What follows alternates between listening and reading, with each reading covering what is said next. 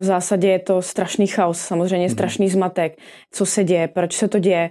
Stejně ti nikdo nebude rozumět, zradíš tím rodinu, když vlastně vyneseš nějaké informace, se limituje jakákoliv šance vůbec na nějakou pomoc nebo intervenci z vnějšku.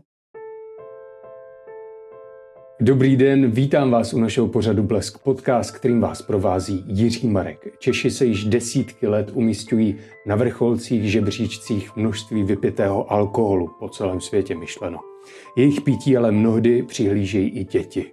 Jak oni vnímají alkohol a jak se na nich podepisuje výchova v rodině s alkoholikem nebo alkoholiky, se mnou dnes probere psycholožka, koučka a krizová interventka Pavlína Doležalová. Dobrý den. Dobrý den.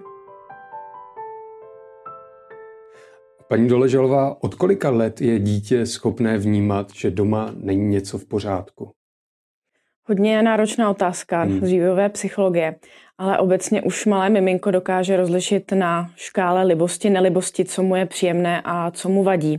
A kolem druhého roku věku už si dítě začíná všímat i toho, že jeho chování má dopad na chování druhého, když třeba zapláče, že někdo přijde nebo také nepřijde.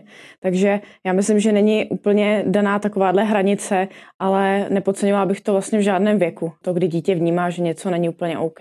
Mm-hmm.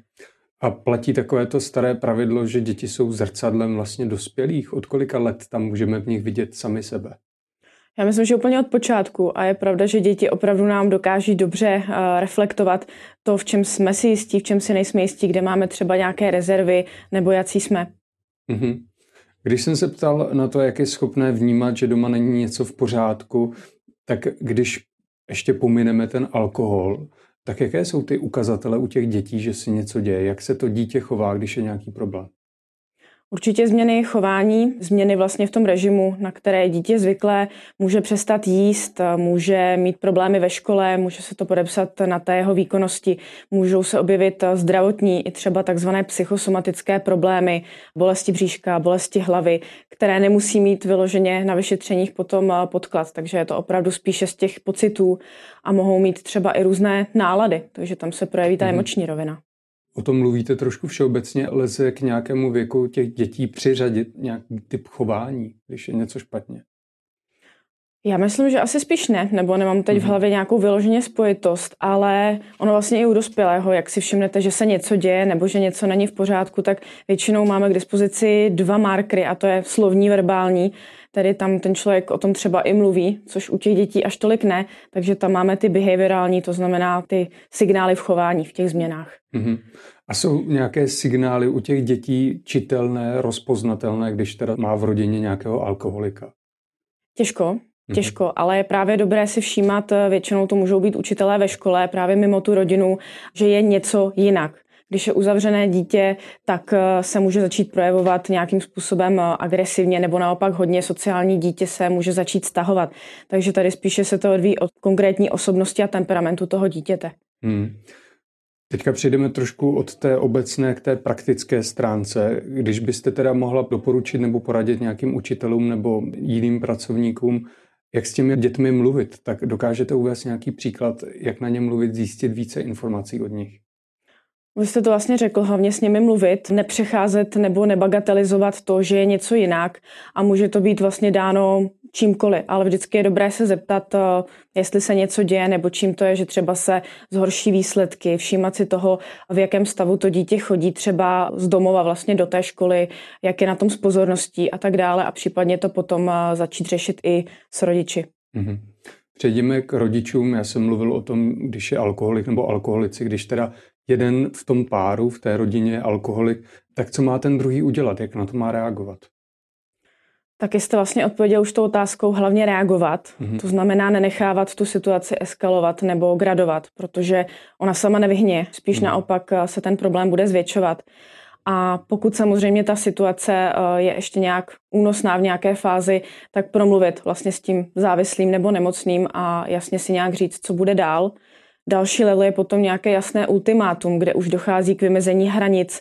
Buď půjdeš na léčbu, budeš to nějak řešit, anebo odcházíme. A třetí level je už vlastně ustát i ty hranice v tom smyslu, opravdu to udělat a pokud není zbytí, tak eh, odejít i s těmi dětmi z toho dysfunkčního prostředí a uchránit jim tak alespoň kousek dětství. No ono se to velmi snadno řekne, ale těžko udělá. Známe takové to rčení, že ta žába sedí v tom hrnci a ta pořád stoupá, stoupá. Tak jsou nějaké jakoby pomocné mechanismy, na koho se můžou ty ženy nebo muži obrátit? Určitě v dnešní době existují krizové linky, mm-hmm. napadá mě teď rodičovská linka, kde lze konzultovat právě, právě různé takové náročné, jak říkáte, vůbec to není snadné situace, i třeba finančně, fyzicky, psychicky, jak to vlastně zvládnout. Existují organizace, různá komunitní centra, kde je také možné vlastně vymyslet nějaký krizový plán, ale důležité je si vlastně pojmenovat, co se děje a nějak si jako pro sebe srovnat, co se stane, když zůstanu a co mi třeba může přinést to, když se pokusím o tu změnu uh, odejít, pokud je ta situace tak vážná. Mm-hmm. Také samozřejmě existují, jak jste zmiňovala, různé organizace, které dokážou i anonymně toho člověka schovat i s dětmi a postarat se nějakou dobu o ně, aby ten druhý je nemohl najít.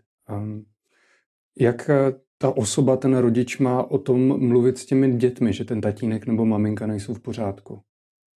Tam určitě to přizpůsobit zase věku toho dítěte i podle toho, co je schopné vnímat. Jinak budu hovořit s pětiletým dítětem a tam asi nepůjdu do detailu, nebudu mu vysvětlovat alkoholismus, co to znamená. Jinak budu mluvit třeba s dospívajícím, s 12-letým dítětem.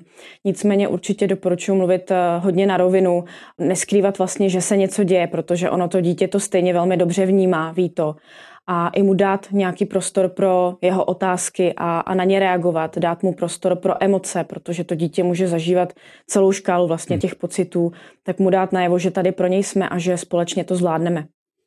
Dokázala byste popsat, co vlastně se děje v té malé hlavičce toho dítěte, když vidí toho svého rodiče, který se potácí opilí, který ho třeba někdy zbije, který na ní křičí, který se tahá tam s maminkou. Co má v té hlavičce? Ono zase záleží na povaze toho dítěte, na tom, jak se to vysvětluje. Každý to má trošku jinak. Ale v zásadě je to strašný chaos, samozřejmě mm. strašný zmatek, kdy to dítě kolikrát ani nechápe, co se děje, proč se to děje.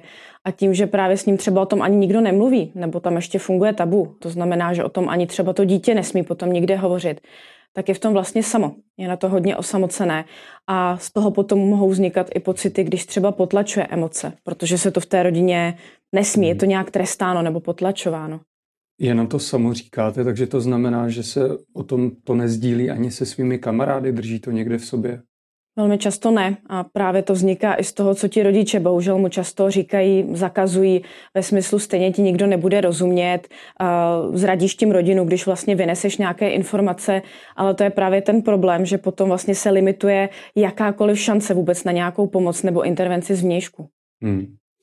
Co si děti takto vychované alkoholiky nebo rodičem alkoholikem odnáší do života? Nebo lépe řečeno, jakými druhy traumat se celý život potýkají? Tady se bavíme o komplexním traumatu takzvaném. To znamená, že nedošlo k jedné nějaké krizové kritické události, ale k celé sérii nebo řadě. A vy jste zmínil násilí, psychické nějaké vydírání, hmm. manipulace, ignorování a tak dále. A do toho vlastně to, že vidí v uvozovkách řešení problému za pomoci nějaké návykové látky a co si z toho vlastně člověk může odnést, že vlastně tohle je možná nějaká norma, že takhle se asi teda v životě má chovat, což samo o sobě je teda velmi dysfunkční a když potom to dítě samo má děti, tak co jim předá dál? A také řadu velice nevědomých vzorců chování, myšlení, cítění, podle kterých potom v životě jedná a orientuje se. Můžete být konkrétní v těch nevědomých vzorcích chování? Promítne se to vlastně úplně všude, nejčastěji do vztahů, kdy buď teda ten člověk v nich nedokáže nějakým způsobem fungovat, možná je ani navazovat nebo si je udržet, nebo funguje vlastně v rámci dysfunkčních dalších toxických třeba vztahů. Volí si k sobě vlastně podobně osobnostně laděné partnery, jako třeba zažíval u toho jednoho dysfunkčního rodiče, nebo nedej bože u obou. Může se to podepsat v práci, podepíše se to na sebevědomí, sebehodnotě, kdy ten člověk si nevěří, v nedůvěře ve svět obecně. Mm-hmm. Paní Doleželová, vy i vaše sestra jste vyrůstali v rodině s alkoholikem, jak jste zmiňovala v některém z rozhovoru. Měla jste jako dítě něco, co vám pomáhalo? V rodině s alkoholičkou, tam teda mm-hmm. je, mhm. to, je to máma. A co mi pomáhalo, právě když já jsem hledala, potřebovala nějakou pomoc z vnějšku, tak uh, u nás teda fungovala i ta tabuizace, tak to bylo náročné a ani nebylo moc kde, nevěděla jsem vůbec, kam se mám obrátit. A mě osobně asi nejvíce zafungovalo to, že prostě musím jít dál, musím to nějak zvládnout, musím se postarat o sebe, o sestru A ono se i říká, že když se jde peklem, tak musíte jít, vlastně nezastavovat. Tak to je asi něco, co mě pomohlo nejvíc. Mm-hmm. Takže jste vyloženě opravdu vyrůstala po celou dobu v této rodině. Nepřišlo to, že byste se nějak oddělili od, od maminky. Našli jste pak třeba i nějakou cestu s ní? Tak u mě to bylo ještě takové jako pozvolné v tom, že ten největší zlom přišel eh, vlastně před dospíváním těsně, takže tam ještě byl ten obrovský kontrast vlastně, kdy všechno se zdalo být v pořádku a pak všechno bylo naopak eh, peklem. Ale tam vlastně jsem se potom oddělila akorát já, když jsem byla skoro plnoletá, ale nějaká vnější intervence tam bohužel nebyla, nebyla možná. Mm-hmm.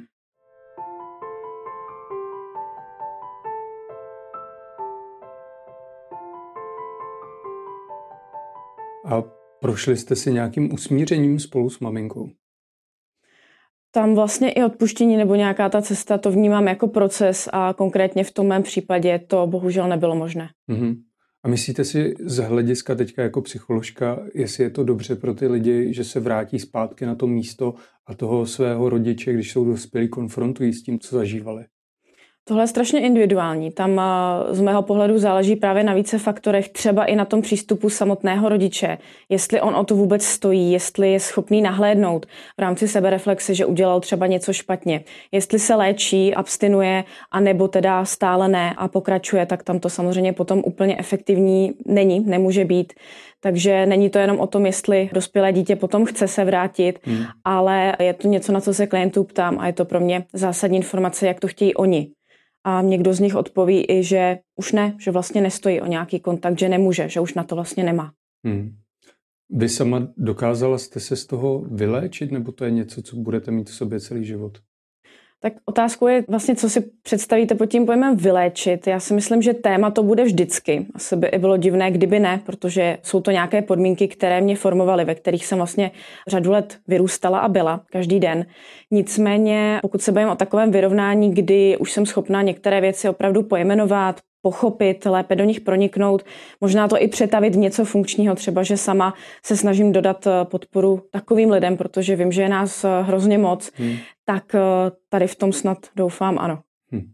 Vy jste v rozhovorech také říkala, že pro řadu vašich klientů je to výhoda, že si prošli vlastně tím stejným jako vy, ale naopak není to pro vás trošku nevýhoda, že při té terapii to ve vás otevírá třeba něco, když slyšíte ty podobné příběhy? Tak ono zatím je spousta práce, nejenom v té osobní rovině, že já sama procházím terapiemi, ale i nějaká právě sebereflexe. Je to už vlastně řada let, kdy na sobě samozřejmě pracuji, dodržování nějakých psychohygienických opatření, sdílení v rámci supervizí se staršími, zkušenějšími kolegy, jak právě reagovat na různé situace. Takže někdy je to výzva, ale i o tom ta moje práce je, aby právě ten můj příběh nezastínil příběhy klientů, takže opravdu je nutné to oddělovat, byť uh, mi to zase pomáhá se jim přiblížit více. Hmm. Možná trošku necitlivá otázka, ale nemáte tady v Česku až moc práce?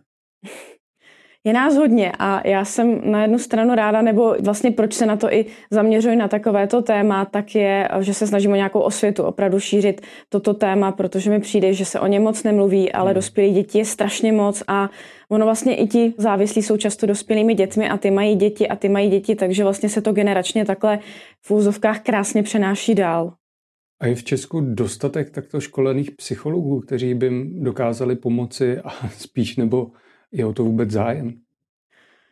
Zájem ze strany klientů určitě, ale myslím si, že ti odborníci pořád chybí, nebo já hmm. osobně nepozoruji, že by bylo více odborníků, kteří by se zaměřovali na to téma dospělých dětí, alkoholiků vyloženě. Nicméně jsem ráda, že se o tom mluví. Mám pocit, že poslední měsíce, roky je to už lepší, než když já jsem třeba sama hledala pro sebe nějakou pomoc ale určitě by to neuškodilo více se na toto téma zaměřovat. Možná mi i přijde, že spoustu klientů potom přijde ke mně a po x letech, kdy už třeba terapii mají a jsou velice jako frustrovaní, rozčarovaní i naštvaní, že jim nikdo doteď nepropojil, že to, co se jim děje, to, co zažívají, má tenhle ten název, že to vlastně plyne z toho dětství. Hmm. A čím si myslíte, že je to u nás toto téma tolik tabuizované děti alkoholiků? Já si myslím, že hodně té pozornosti vlastně je zaměřeno, ať už u lajku nebo odborníků, na toho, kdo teda nejvíc vlastně vyvádí a to je většinou ten závislý, ten alkoholik. A už se tolik neřeší ty děti. Doufám, že teda v dnešní době už je to brána jako opravdu nemoc celé té rodiny, jako komplexní problém. A taky, když se podíváte na alkohol jako takový v České republice, nejrozšířenější, velmi tolerovaná, hmm. propagovaná, medializovaná vlastně droga, tak eh, je to docela těžký boj. Hmm. Teďka trošku uhneme, ale ty děti, které často mají problém, tak to doma tak skončí v klokáncích. Pomáhají jim tyto instituce dostatečně? Taky těžká otázka. Já se určitě nechci pouštět do nějaké jako hluboké analýzy nebo soudu o této službě. Já jsem ráda, že tady vůbec je a že něco takového tady je nabídnuto. Nicméně, mm, jestli je to dostatečné, to je otázka, protože ono to zase vlastně generuje jiné psychické, fyzické, emoční, vývojové problémy. Už to, že to základní selhání rodiny, která nechce, nemůže, není schopna hmm. se postarat o dítě, které je jako vytrženo, a stejně se musí někam vrátit, nebo je pořád umistováno někam, tak eh, to sebou samozřejmě nese další fenomény. Mm-hmm. Jaké fenomény? Nějakou izolaci, jako nutnost rychle se přizpůsobovat nějakým změnám, neustále měnící se prostředí, cizí lidé a tak dále. I to, že vlastně jsem otržený od rodiny, na kterou, byť to tam třeba nefungovalo, jsem nějakým způsobem zvyklý nebo zvyklá. Takže i to samozřejmě působí na vývoj toho dítěte. Mm-hmm. Teď to možná bude znít jako moje interpretace, ale z toho, jak my se tady bavíme, tak já mám pocit, že ty děti, které mají v rodině alkoholika a třeba i skončí v těch klokáncích, tak mají velký problém s důvěrou v lidi. Je to něco, co se dá vyléčit, s čím se dá pracovat? Řekla bych spíše to druhé. Dá se s tím eh, pracovat samozřejmě. První krok je asi si uvědomit, že vůbec eh, mě něco takového limituje hmm. nebo omezuje, abych potom mohl nebo mohla usilovat o nějakou změnu. Ale samozřejmě v nějaké nedůvěře, v tom mentálním nastavení nevěřím v sebe, v první řadě nevěřím ve druhé, nevěřím v nějakou pomoc a v tento svět, tak je velice náročné a nesmírně obtížné vlastně nějak fungovat zdravě. Hmm. Jaké byly ty nejhorší případy, se kterými jste se vysetkala? Jak dlouho třeba trvalo, než jste dokázala se s těma lidmi nějak jako spojit a pomoci jim? Já myslím, že to taky takhle nejde říct, že to je hodně individuální, protože každý jsme jiný, hmm. máme jiné zkušenosti, byť ty příběhy v něčem mohou být podobné, tak se ale liší třeba i to osobnostní nastavení a každý máme nějaké mechanismy, jak jsme se s tím vyrovnávali. Ale já myslím, že i tím, že vlastně klienti si vyhledávají mě, tak už cítí, že chtějí nebo potřebují vlastně ten příběh třeba ventilovat nebo se naučit pracovat s nějakými nezvládnutými emocemi v sobě. Takže tam ten kontakt, jak u koho, ale se podaří navázat poměrně dobře. A pak je to o tom nastavení té v vozovkách zakázky, co ten klient vlastně nejvíce potřebuje, tak s tím potom pracujeme dále. Hmm. A umíte to vy jako psycholožka si pak od toho odstřihnout a nepomáhat i mimo svoji pracovní dobu? Tak někdy je to náročné, říká se nemoc povolání, tak asi každá profese si něco nese a myslím, že nějaká empatie k té mé profesi samozřejmě patří, ale jo, nějaký komplex záchranáře nebo takzvaná spoluzávislost, kterou dospělé děti někdy mohou mít, že na úkor sebe vlastně se snaží zachránit všechny okolo, tak to snad nemám, nebo troufám si říct, že s tím umím pracovat. Hmm. Paní doktorka, já tady na vás mám poslední otázku, poměrně zase těžkou. Jak je na tom Česká republika s ochranou dětí? Množí se totiž názory, že OSPOD, tedy orgán sociálně právní ochrany dětí, nefunguje dostatečně a nedokáže včas rozpoznat problém v rodině. Co si o tom myslíte vy a napadá vás nějaký způsob, jak to třeba vylepšit? Velmi komplexní otázka. Nejsem teda bohužel ani právník nebo politik, ale já si myslím, že OSPOD je orgán, který se snaží dělat maximum, co může, ale jestli je to dostatečné zase. Já myslím, že není ani v kapacitních možnostech hmm. lidí nebo té organizace zasáhnout všude, tak jak by bylo potřeba, jak by si třeba ta situace zasloužila. A bavili jsme se i o té tabuizaci, kdy někdy je fakt těžké jako poznat, co se v té rodině děje, nakolik je to závažné. Takže je to opravdu jako těžký úkol. A ještě jste se ptali, jestli mě něco napadá, tak eh, v první řadě, co si myslím, že by mělo být základem, bohužel z mých zkušeností se to tak neděje, je eh, věřit těm dětem. Věřit, mhm. co říkají, věřit jim, co prožívají, co cítí, nezlehčovat to, nebagatelizovat to a dát vlastně váhu těm slovům. Protože když to tak není, tak eh, ta nedůvěra, jak jsme se o tom bavili v systém, v nějakou pomoc opět klesne a je to další vlastně trauma pro to dítě.